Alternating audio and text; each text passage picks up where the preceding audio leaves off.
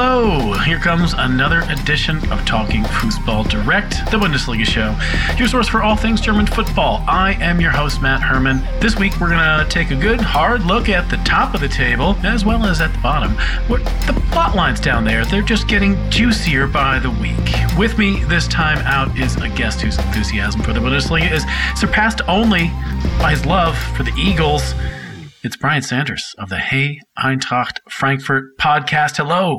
Hey, Matt. Nice to join you up and uh, talk about the rest of the eight matches that are not Eintracht related. Oh, you don't think we're going to gloss over that one, do you? Uh, wishful thinking.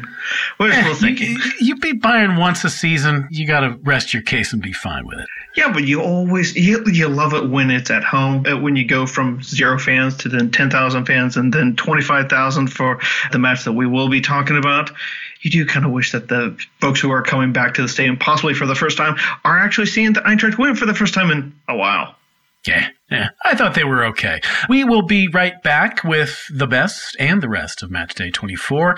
But while I have you here, please, you know, subscribe your hearts out to the podcast. Leave us a five star rating. Help us spread the word in any way that you can.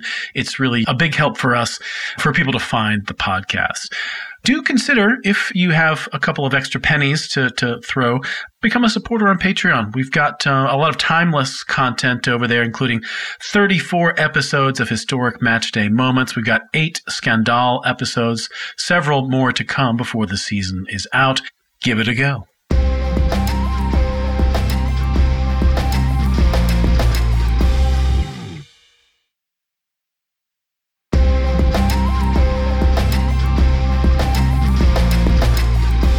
Right, here comes part one of Talking Fußball Direct, the part where we talk about the best of the match day just gone. This was match day 24 that just happened.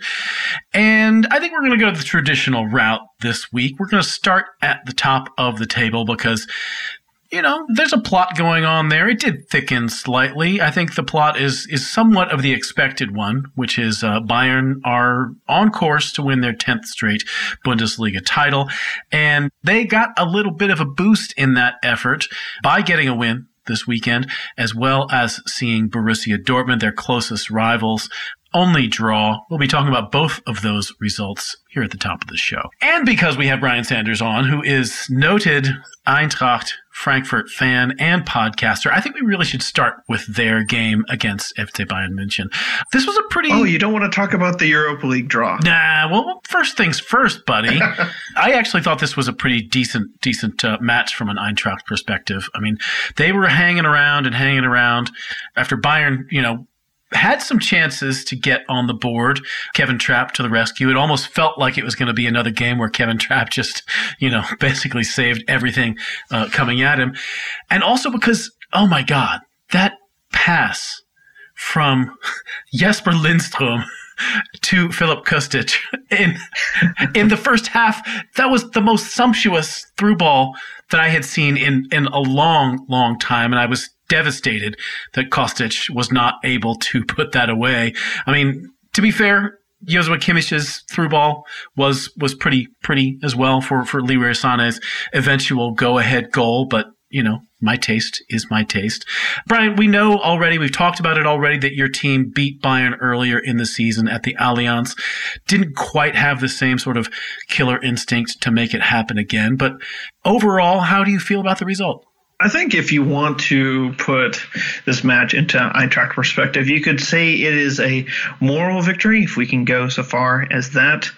The team went out with a much different formation than uh, we'd seen in recent weeks, and there'd been a lot of talk of the recent acquisition from Borussia Dortmund and Knauff being uh, brought into the starting eleven with being placed out on the right. The question was, with a healthy Chris Lenz and a healthy Filip Kostic, how are you going to utilize two players that play out on the left? And the Eintracht came out with a 3-4-3 formation for really the first time all season. And yes, that uh, Kostic Lindstrom connection.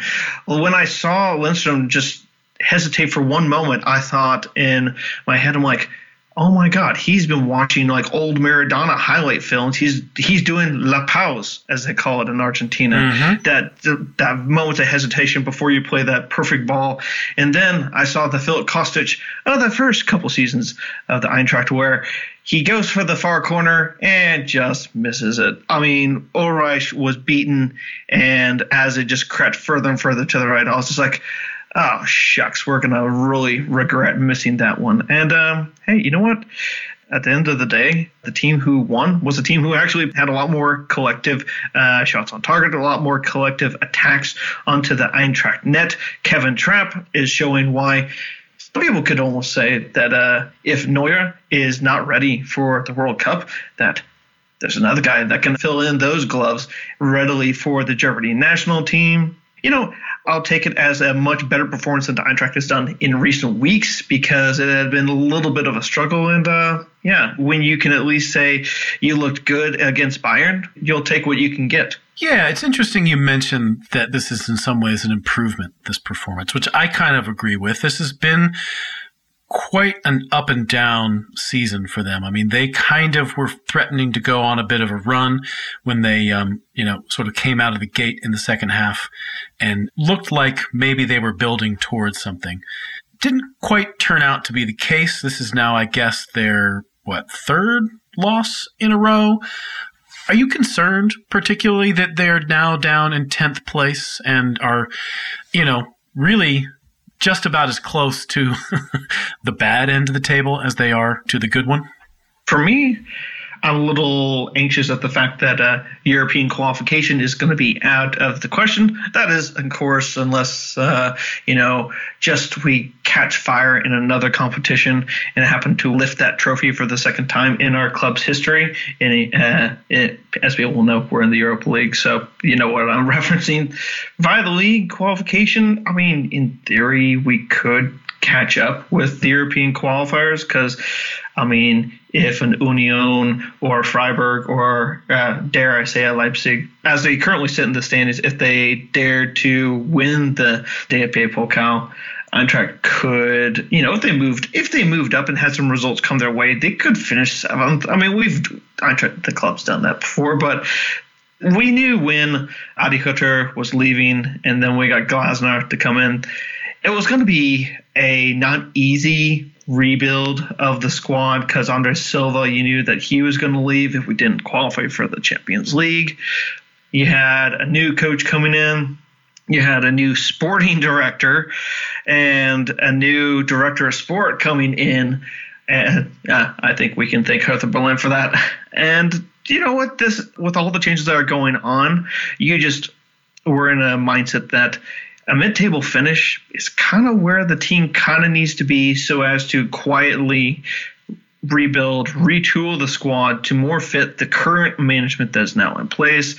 Glasner had uh, some proven results with Wolfsburg and also in his previous club in Austria. And you know what? I'm not worried about the relegation tussle. I do recognize that Bochum and Wolfsburg merely need to win their next match and the Eintracht to lose for us to go level on points and then start falling behind them. But when you have other clubs that are deep, deep down and still not even on 20 points, I still feel a little safe in regards to that. But this is a this is such a transition season that uh, hey, if you uh, finish in Europe, great. If you just kind of stay mid table, that's fine enough for now.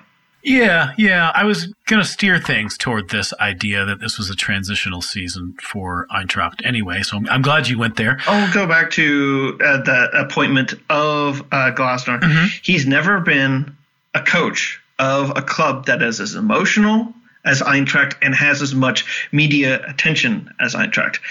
He did have more money at Wolfsburg. That is, that is without a shadow of a doubt. Look at the transfers that his management above him were able to make in his stead, which when they finished seventh and subsequently fourth in his two seasons at Wolfsburg. But Eintracht is an entirely different beast. That the amount of attention and focus that goes on in a city like Frankfurt, it's a lot different than you know all the way out in Wolfsburg where you really are you're the factory team you don't have as much of a focus on yourself as an eintracht in such a medium market in such a rabid fan following just look at the the amount of fans that you know go on our European travels. That just says it all right there.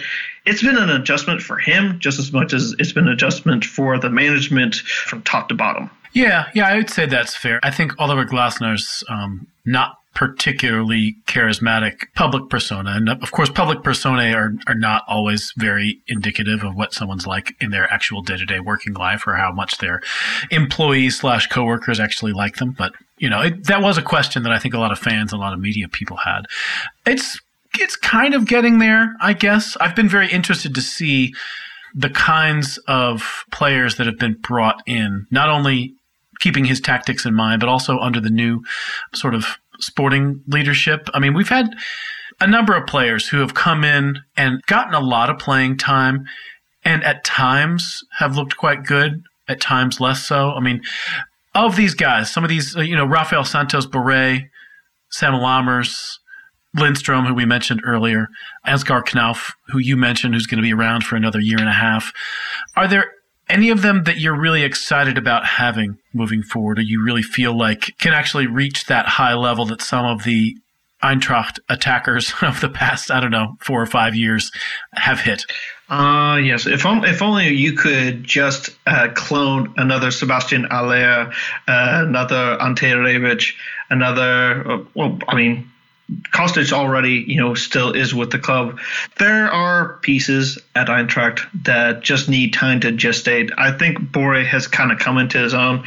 The free transfer pickup of him, I think he is got just an unending engine, just will not quit. Lindstrom, let's see. I mean, when we acquired him from Brøndby, from the Danish Super League champions, you know, a player who has a lot of enormous potential at you know his young tender age of 21 just turned 21 literally recently you know for him it's uh you know he runs hot. when they're young you run hot you run cold i, I have a lot of uh, faith in how he will develop another player that hasn't really seen the light of day because he was brought in with the anticipation that Kostic was leaving well uh in the most enjoyable uh, for some people if you're if you like the kind of drama that was surrounding Filip Kostic's possible transfer out of Eintracht, which did not happen. Jens Peter Hauge from AC Milan. He's currently on loan, but the option to buy probably will be triggered. He is a player that can play out the left and the right. He just hasn't had a lot of time out there. For me, I think he is one for the future. I think another one is Christian Jakic. He was not in the starting lineup for this one, but he has been kind of a defensive linchpin that has worked very well with Djibril Sow in the middle of the pitch. I'd like to see more of him, please, Glasner, if you are listening. The pieces that are there are capable of taking this club onwards and upwards. How far? Onwards and upwards, it remains to be seen, but, you know, it uh, time will tell, and there's plenty of ma- there's ten more Bundesliga matches and at minimum two European matches to find out how high can the Eagles fly. Yeah, that that really is the question for those of you of an Eintracht bent. Before we sort of overdose on Eintracht topics, I want to just get your thoughts quickly about Bayern. I mean, it is difficult at times assessing Bayern because they're just they exist on a different planet than the rest of the Bundesliga, and whenever they do stumble, whether it's against uh, an, an Eintracht or a less heralded team, we just have to sort of I don't know chuckle or you know savor it in the moment. What did you make of their performance on the day? Is this more or less the Bayern you thought would show up, taking into consideration what they've been looking like for the last I don't know, month where things have been kind of shaky. Yeah, and uh, no Thomas Muller. Yeah. Hopefully, he'll be ready for when uh, the second leg of their tie against Salzburg goes down, and they'll be able to uh, be the only club flying the uh, Bundesliga flag in the uh, UEFA Champions League. Uh, my club will do its best in the Europa League, along with a couple others, but the way that Bayern came out, well, kudos to Lewandowski for wearing a certain blue and yellow armband on his arm. I don't think anyone really needs to uh, read too deeply into that of where his thoughts were. The kind of layout that Julian Nagelsmann put Bayern out when they announced that they were buying Sabitzer from Leipzig, I thought to myself, well, that is really, you know, taking a major piece from uh, a possible rival within the league, you know, one that he's worked with a lot, and yet for the life of me, and I, I know there's, I can praise other players on this pitch that Bayern threw out there, but Sabitzer is one that I keep on scratching my head and wondering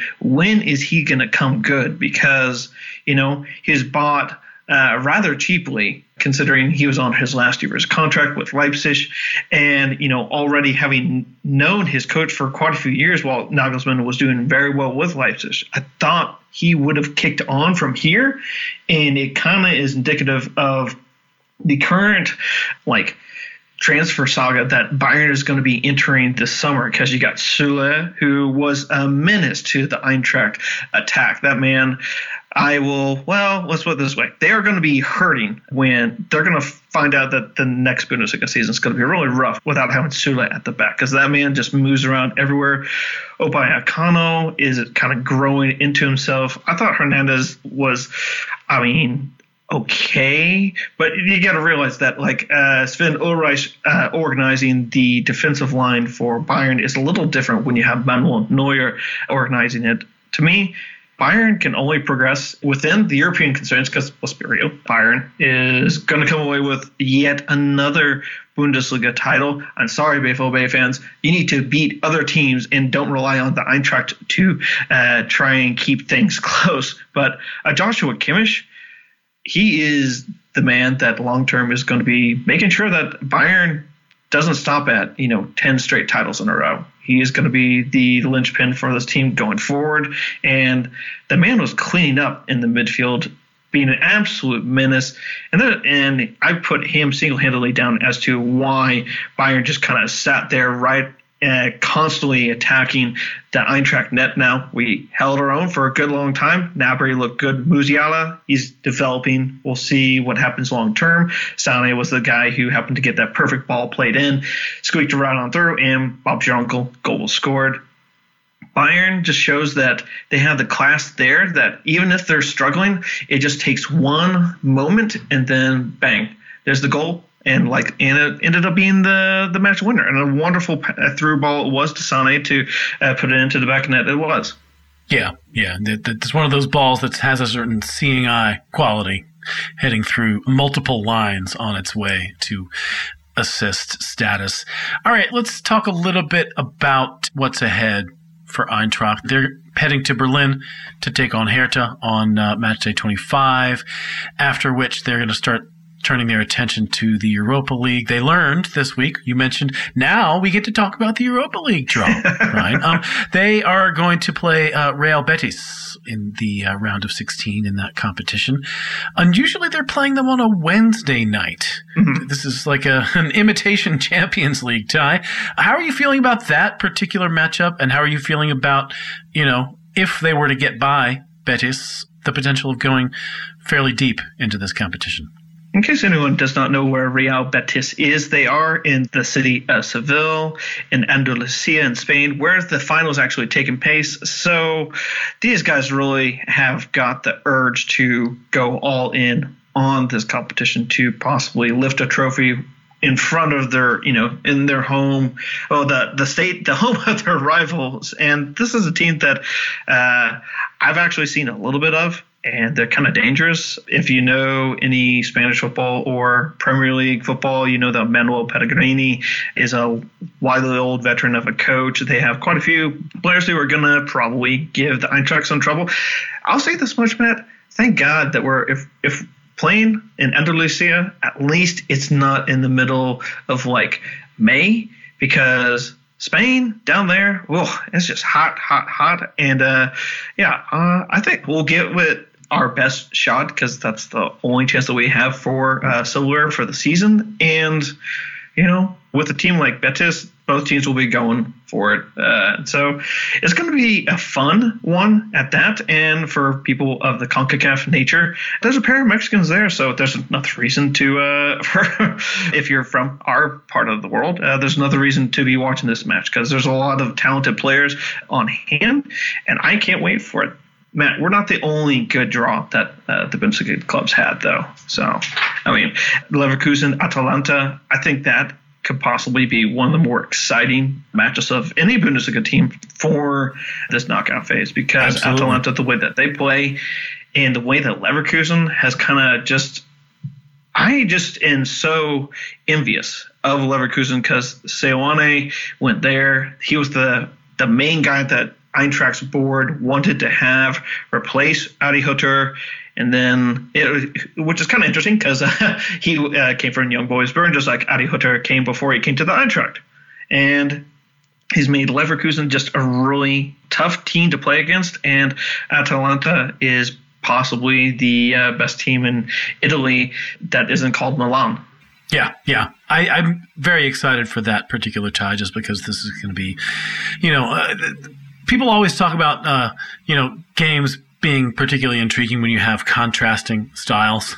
But sometimes games are exciting because you have very similar styles, very, you know, vertical and uh, attack minded styles. And I think both of these teams have both that in mind as well as the firepower to back it up. I do want to talk briefly about the other tie, which oh boy. I think a certain, you know, something hangs over it, let's just say. I mean, RB Leipzig are at least at the time that we're recording this, they're meant to be hosting Spartak Moscow in the Europa League on the, the 10th of March. I don't know what the future for that match holds. Certainly, if things keep going the way they're going, if Russia keeps pressing and, you know, trying to take over the country of Ukraine, I can only imagine that UEFA might step in and boot them out of the competition. I mean, hey, we've booted the, the Russian banks out of SWIFT. Why not, why not boot the Russian football teams out of the Europa League? I was actually really impressed, however, in the, the Bundesliga this weekend. As far as I know, all the games had some sort of marking of the occasion of the start of this war and, and the show of concern for the people under assault and a sort of appeal for peace. I was super pleased to see, you know, each game had a slightly different version of this. It was clear that the teams involved were instrumental in making this happen. I was happy, happy to see that. And I, I hope that uh, Leipzig don't have to play against this Russian team or, or heaven forbid travel there. You know, at least one thing that is for certain, Matt, when they did announce that they were moving the Champions League final, in case anyone did not know, it was going to be played at the uh, the stadium built for built in St. Petersburg for uh, Zenit St. Petersburg, who actually got knocked out by Real Betis. So good on uh, the Spaniards for that. And they've moved that since to the National Stadium for France, the the one that hosted the 1998 World Cup final. Oh, the Stade de France. Yeah, Stade de France, and uh, of course the uh, uh, 2016 European final. And at this point, with all this being the lone Russian team there, so far they have said they cannot travel to Russia. You know these uh, these governing bodies. They sometimes they sometimes just wait until the very last minute to make a decision on things, and so I'm uh, a little bit on the fence at how they should go about it. Outside of just booting them out now, but I'm almost of a mindset that you know what, Zenit just got booted out gosh only knows what those guys were thinking at the time when they were taking the uh, pitch against Betis in Seville, which was quite an interesting one at that. But if it had to go ahead, I don't see a real reason why Leipzig would not wipe the floor with this team. And to just add a little cherry on top, the current coach, the man who's been making them move rather well, Domenico Tedesco, where was Matt? Tell me where his last appointment was uh, after Schalke. Did you know it was Spartak Moscow. yeah, so it's it's going to be interesting. He's he can't say too many uh, statements that are too definitive in uh, you know uh, uh condemning perhaps uh, Spartak Moscow's participation in this competition, if if it indeed goes that far. All right, yeah. Speaking of the Europa League, after getting bounced out of that competition by Rangers on Thursday, Dortmund went to Augsburg on match day 24. They had a little something to prove, I think. Um, maybe maybe they just wanted to prove that they still have the measure of most of the teams in the Bundesliga, especially those down in the lower reaches of the table. You know, they proved that last weekend after getting hammered by Rangers at home and then turning right around and torching Gladbach 6 0. But they didn't prove much of anything in Augsburg on Sunday unless they were proving that they weren't ready to bounce back. They settled for a draw in the game. Thorgan Hazard scored the first goal of the game with a very, very sumptuous solo dribble in the box, and then not a lot more from them. But uh, Augsburg, they were probably more in the mood throughout the second half, I would say. They did a lot of pressing, did a lot of running, earned an equalizer through something of a scrappy penalty area ping pong situation when Pongracic couldn't quite clear his line. I think this is a really big result for Augsburg. I think that this is what their first time out of the playoff spot in several weeks, you know, even if it's only by goal difference. And this is a pretty embarrassing loss, or, well, it feels like a loss. It, it was a draw, but it feels like a loss. We've had plenty of dissections of Dortmund's troubles this season on this podcast. Do you want to take a stab at it, or, or are you just going to throw up your hands? I'm just looking at it and just chuckling to myself because you've got a club that is Dortmund. You pride yourself on being able to be this kind of finishing school for young, super promising talent that then, you know, moves on to greener pastures, you know, buy low, sell high. Eventually, you just are kind of caught in a absolute development nightmare wherein you don't really have the hard-nosed guys that are going that were foundations of the Tuchel regime which came from the Jurgen Klopp regime. You don't have those foundations of a lot of guys with great experience that will be able to step up when you need them to.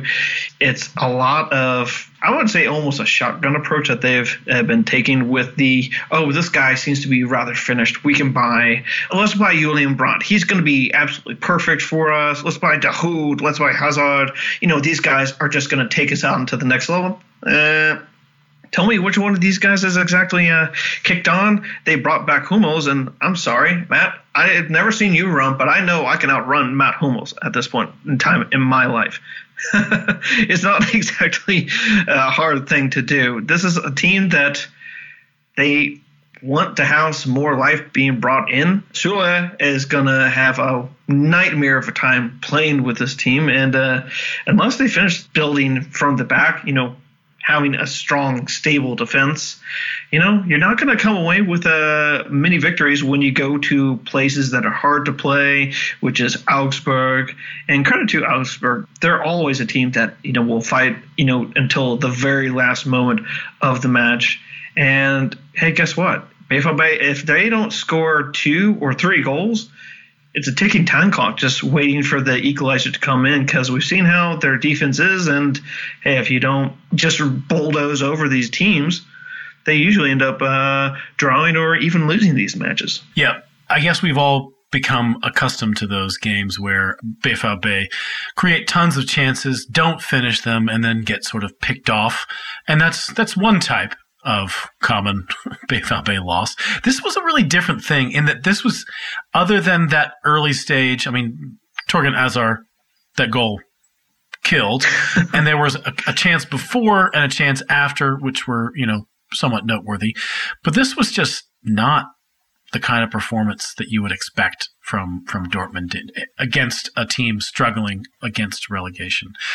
Okay, let, us move on from that. Let's talk a little bit about the furious sort of comeback of the uh, the weekend that which could have been maybe an even bigger comeback as far as I'm concerned. It was a real roller coaster ride in Mönchengladbach.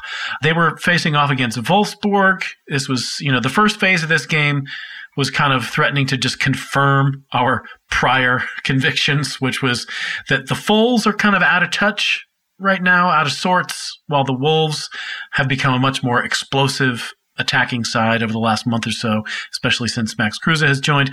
You had Jonas Wind, their new guy from Denmark, scoring the, the opener. Sebastian Bornauw adding another. But you know, just before halftime, the narrative flipped. We had uh, first Gladbach, their famously non-scoring striker, Marcus Thuram, scoring his first goal of the season. Then you had eight minutes from time and, and, and after, of course, a red card for VfL's Maxence Lacroix. Breel Embolo, who also hasn't been doing a lot of scoring this season. I think he scored his first goal since December in this one.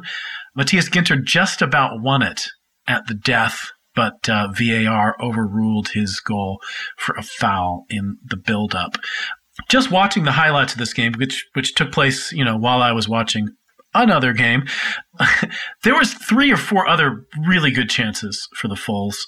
This was one of the most action-packed highlights uh, packages that I've seen in some time, and certainly of the weekend, I thought it was the juiciest.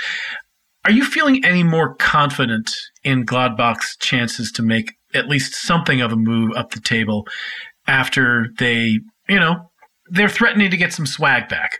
Well, I've got a love hate relationship with Adi Hutter and the way that he left the club. But look, uh, what he was going to, he thought he uh, was going to be inheriting the squad that was right for, you know, running right up the table. One thing that he always needed, though, at Eintracht was a central forward who either was scoring a bag full of goals, Andre Silva, or who was uh, helping other guys to his left and to his right score buckets full of goals. So that was Kostic, that was Jovic, that was Rebic. He hasn't really got any of that production since moving to the Foals, and you'll have moments where in matches where Adi Hutterball kind of comes through and there's other times that it just looks absolutely awful. And Wolfsburg, it looked like, honestly, as I was kind of watching, had one eye on that, one eye on another match involving one of Borussia's other local rivals.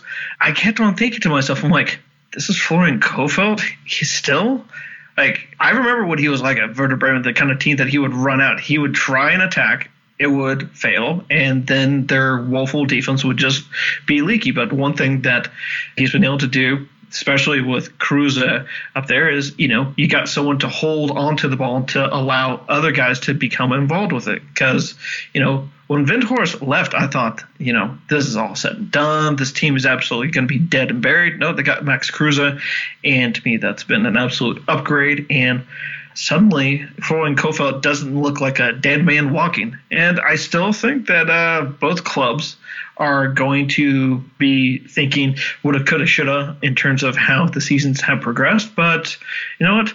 I at least don't think anymore that either of these clubs are going to be brought down to the uh, Stuttgart Greuther Fürth level of a relegation scrap. These guys will end up mid table, and uh, their fan bases, especially the Foals, will be thinking, how in the hell did we lose to Hanover 3 0 and are not in the quarterfinals of the Pokal coming up midweek? You got it. All right. Speaking of, of relegation scraps, we will be back after a break with just that.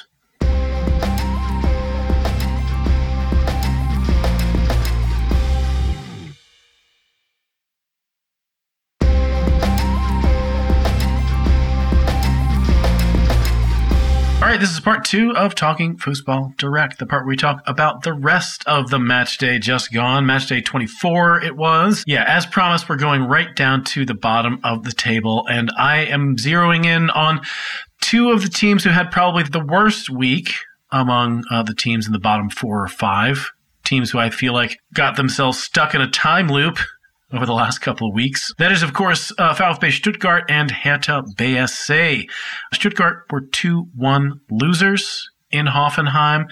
If you remember, they were, you know, heartbroken last week when they gave up a late equalizer to draw with Bochum. But this week, they like took it to a new level. They were up 1-0 in the second half and, and were holding on to that lead and holding on to that lead until five minutes from time when Christoph Baumgartner scored then did it again in the final minute of normal time.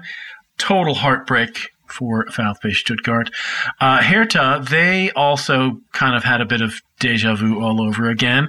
They collapsed against Leipzig in a game that they were really in before having a man sent off last week.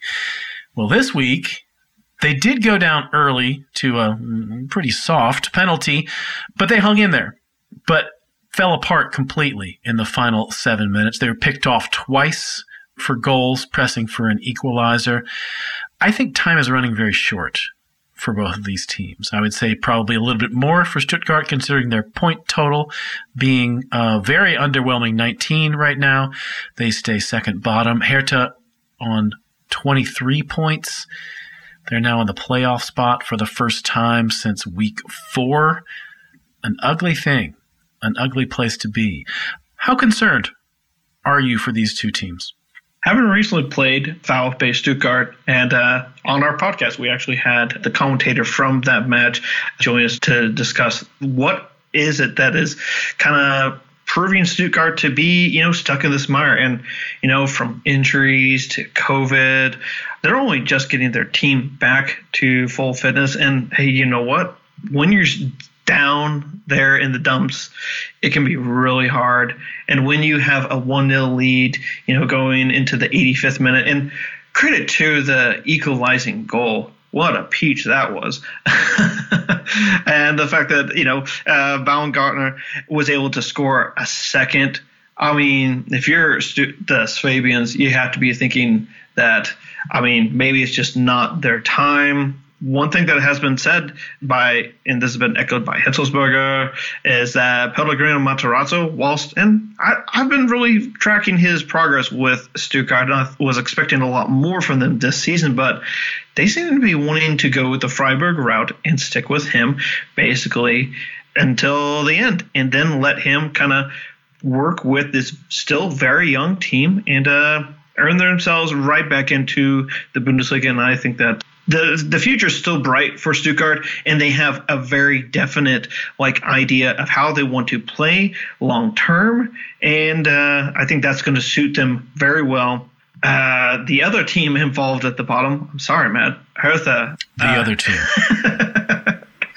I'm sorry. I'm looking at Hertha and I'm just looking at the players that are on that roster, and there are names that you associate with talent, and it, I haven't seen it. I I felt it in the earlier match between Eintracht and Hertha this season, one of the few victories that Hertha has been able to pull off so far in their Bundesliga campaign. But I just keep on wondering if Freddie Bobic's idea that hey, so long as we get through this season, we'll be able to start our full scale rebuild, you know, brick by brick. It's what he was able to accomplish with the Eintracht after we survived the relegation playoff and stayed up and then went to two successive Cup finals, then Europa League, and so on and so forth. They're stuck in the mud, and it's a real, real tough question to ask of how this team is going to do it because Tayfun Korkut does not look like a man with answers. Yep, I agree. I agree. I think that this could be a pretty grave miscalculation on Bobic's part to gut the squad and you know go from one fairly underwhelming coach to another. With all apologies to Pal Dardai, but at least his performance this season was quite underwhelming. It might just not cut it. So I'll be very sad if that happens, but it, it, it could happen. Let's switch gears and talk quickly about Freiburg and Hoffenheim because there were winners in these two games. They did, you know, at least for stretches, play well. I mean, I, I think probably Hoffenheim were, you know, dominant enough to expect to get back into that game despite trailing for a while. And the Freiburg margin over Hertha is a bit flattering, but they were ultimately the better side on, on the day. They are now sort of scrapping with Leipzig over that fourth UCL spot. Do you rate either of their chances to sort of snatch it away from the Red Bulls, or is this just fantasy? I think long term, it's a really interesting question because you got Freiburg and Leipzig, both who are still in the DFB Pokal. In case anyone did not know, that's midweek. So Freiburg has Bochum, Leipzig has uh, Hanover. Both of those clubs will be hungry to be able to, you know, with so very few other Bundesliga clubs involved in the competition, they'll really fancy their chances at lifting some silverware and giving their fan bases a real jolt in the arm. I would almost say if anyone was to benefit from that, because as we mentioned, Leipzig is also in the Europa League. I think, as much as I don't mind them all so much, Hoffenheim, they kind of suffered the same thing that Stuttgart did, COVID and injuries last season, but they're a team that like quietly has been figuring themselves out. And I'm looking at them and thinking to myself that I'm gonna lay it down right now that Hoffenheim will finish either fourth or fifth on this season, and that's entirely dependent on does Leipzig stumble because they're still involved in both Pokal and Europe. Yeah, fair enough. Fair enough. Just to sort of round things out, as you mentioned, many Bundesliga teams, as I think most of you are aware, were dumped out of the cup at earlier stages. So the last eight actually only has four Erste Bundesliga sides. You already mentioned that Hanover Leipzig tie as well as Bochum versus Freiburg. Those are both on Wednesday. Additionally, on Wednesday, HSV, remember them? Uh, they are hosting Karlsruhe. And then on Tuesday, in sort of the, the, the featured match of, of the round, I guess, because it's a standalone match on its own night. I'm sure in Germany it's, uh, you know, prime time, ARD, whatever. That's Union Berlin versus St. Pauli. You know, maybe uh, the original cult club and the new Coke cult club uh, taking each other on. Sorry, I had I had to. It, it was just sitting right there any of those ties really get you going particularly? Um, for me, uh, it's it's hard to look away from Union Berlin and St. Pauli. Oh yeah, that's eminently watchable. Exactly. And uh, in case anyone's curious of where St. Pauli is in the uh, second division standings, they are above all the other uh, Hamburg, Karlsruhe, and Hanover currently in the Zweite Liga standings. So we might regardless of if Union move on, we might be seeing St. Pauli in the Bundesliga in the near ter- future. I think if you're Union, you got to be thinking we could possibly go to our second cup final in our club's history since reunification.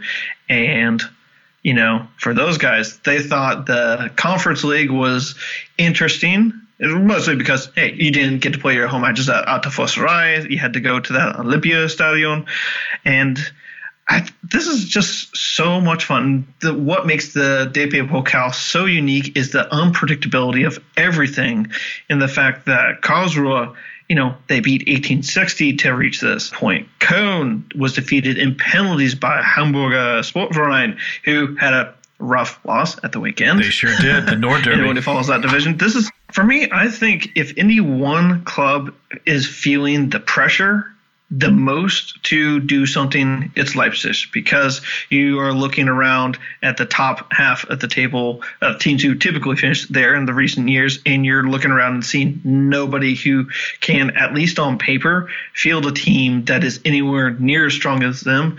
And considering how close they have gotten in the Pokal previously, they have to be thinking this is the way that we show that we as a club are making the next step that is getting our first piece of silverware, and then of course the the next thing for them will be eyes on that big old salad bowl. Yep, yep. I think uh, anything less than a cup win is a failure for Leipzig, considering considering the competition that's left in the tournament. All right. Speaking of Leipzig, they had a win on the weekend in the Bundesliga. They held on to fourth after it was a pretty workmanlike win, really, in Bochum. Coach Domenico Tedesco decided to give uh, Christopher Nkunku, Andre Silva, Dani Olmo all a rest by leaving them out of the starting lineup, but you know, ended up putting them all in just before the hour mark, which actually changed the game. Nkunku scored the winner.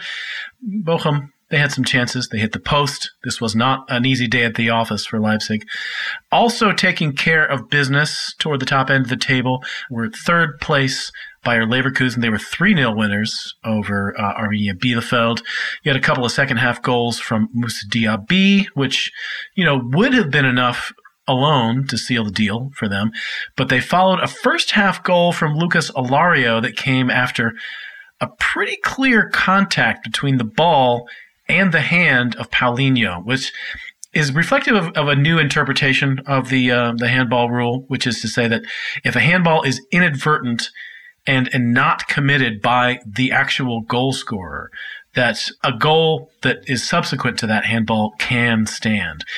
I mean, I get it. I get that interpretation. I see where they're coming from, but this this goal really pushed that rule to the limit because basically Paulinho kicked the ball at short range into his own hand, and directly off of his hand went to Lucas Alario. It was basically a perfect hand assist, inadvertent, admittedly.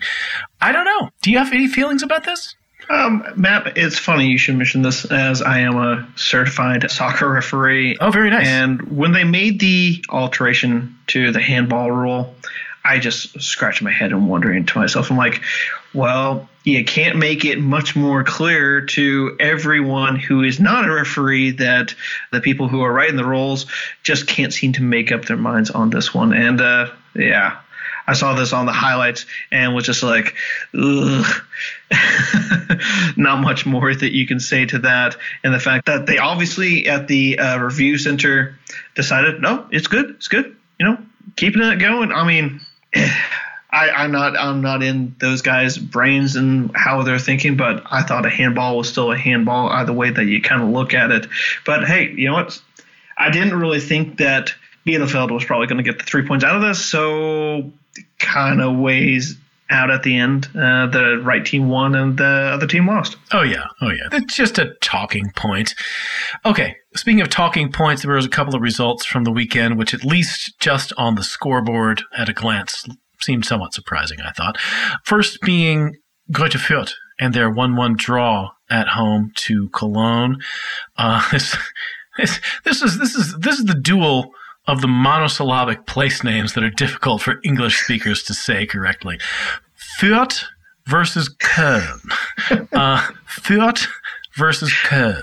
Uh, just, you know, say it with me or don't, or don't. The latter got on the board first with a fairly weird goal from Florian Kainz, which, you know, looked like it was a cross, but actually turned into a goal. This is always an interesting flavor of goal.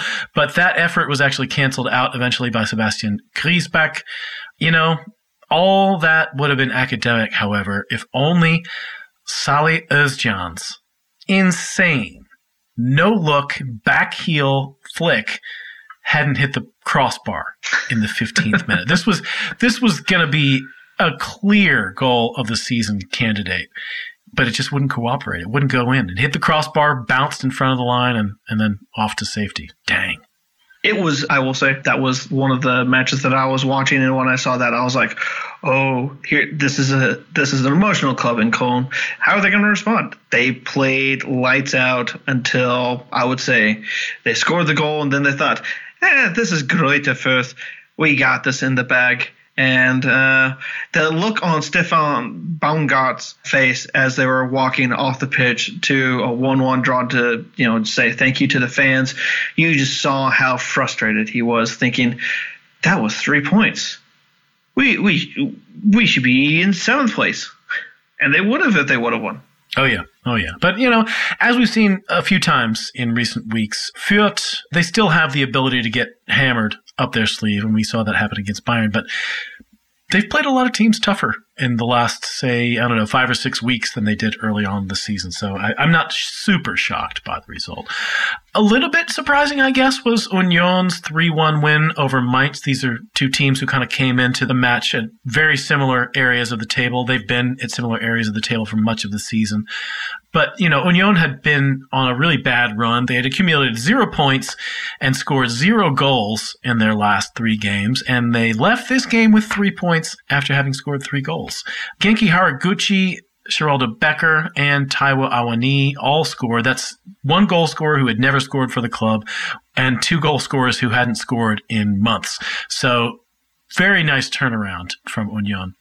And a dominant Kohr double yellow within three minutes. I know, isn't that amazing? Uh, uh, every time I see one of those, uh, a player who gets himself sent off for two yellows in three minutes, like it happens. This is a this is a thing. You just wonder how the guy goes into that second challenge, what he's thinking. Oh man. Having seen him in an Eintracht uniform and do that in you know in front of my own eyes, I know that the guy is uh, he's a good player, but then he's just gonna have a moment or two where he just kind of blacks out and he's gonna wake up and it's like, oh, what just happened? It's like, oh, you just got red carded, bro. that uh, Becker goal two absolutely fantastic goals in this match, but Becker getting uh, his in there, just just throwing out a wonderful curling right-footed shot right before the the pair of uh, yellow cards that we mentioned. I keep on thinking to myself like Union Berlin, they're looking at midweek in the Pokal, and they're going to be buzzing after this. And uh, I think St. Pauli's got their hands full. Oh yeah, oh yeah, especially especially in that this is at the Alte Försterei. Incidentally, Dominik Kohr did this in the Hinrunde against Union. He got sent off. It was in the dying minutes, but it was for a, a double yellow almost consecutively. So, as you say, he's uh, he's, he's got some priors. all right, that is all for this edition of Talking Fußball Direct, which was produced as always by Aiden Rantoul. Great to have you on here, Brian. Great to be on here, Matt. Been listening for a while, and the fact that I'm on here, it's just it's just fun to talk with someone who enjoys the Bunda just as much as I am, whether you like the Eintracht or not. Yeah, yeah. I, I, I, have generally warm feelings, as you know. You can find Brian on Twitter at KCSGE. You know what that means. As well as on the Hey Eintracht Frankfurt podcast. If you want to contact me, I'm at Mr. Matt Herman over there on Twitter. Talking Fußball Extra, they'll be coming up in just a couple of days. Talking Fußball Fantasy, they will be back to get you ready for match day 25 toward the end of the week. Bis zum nächsten Mal, y'all.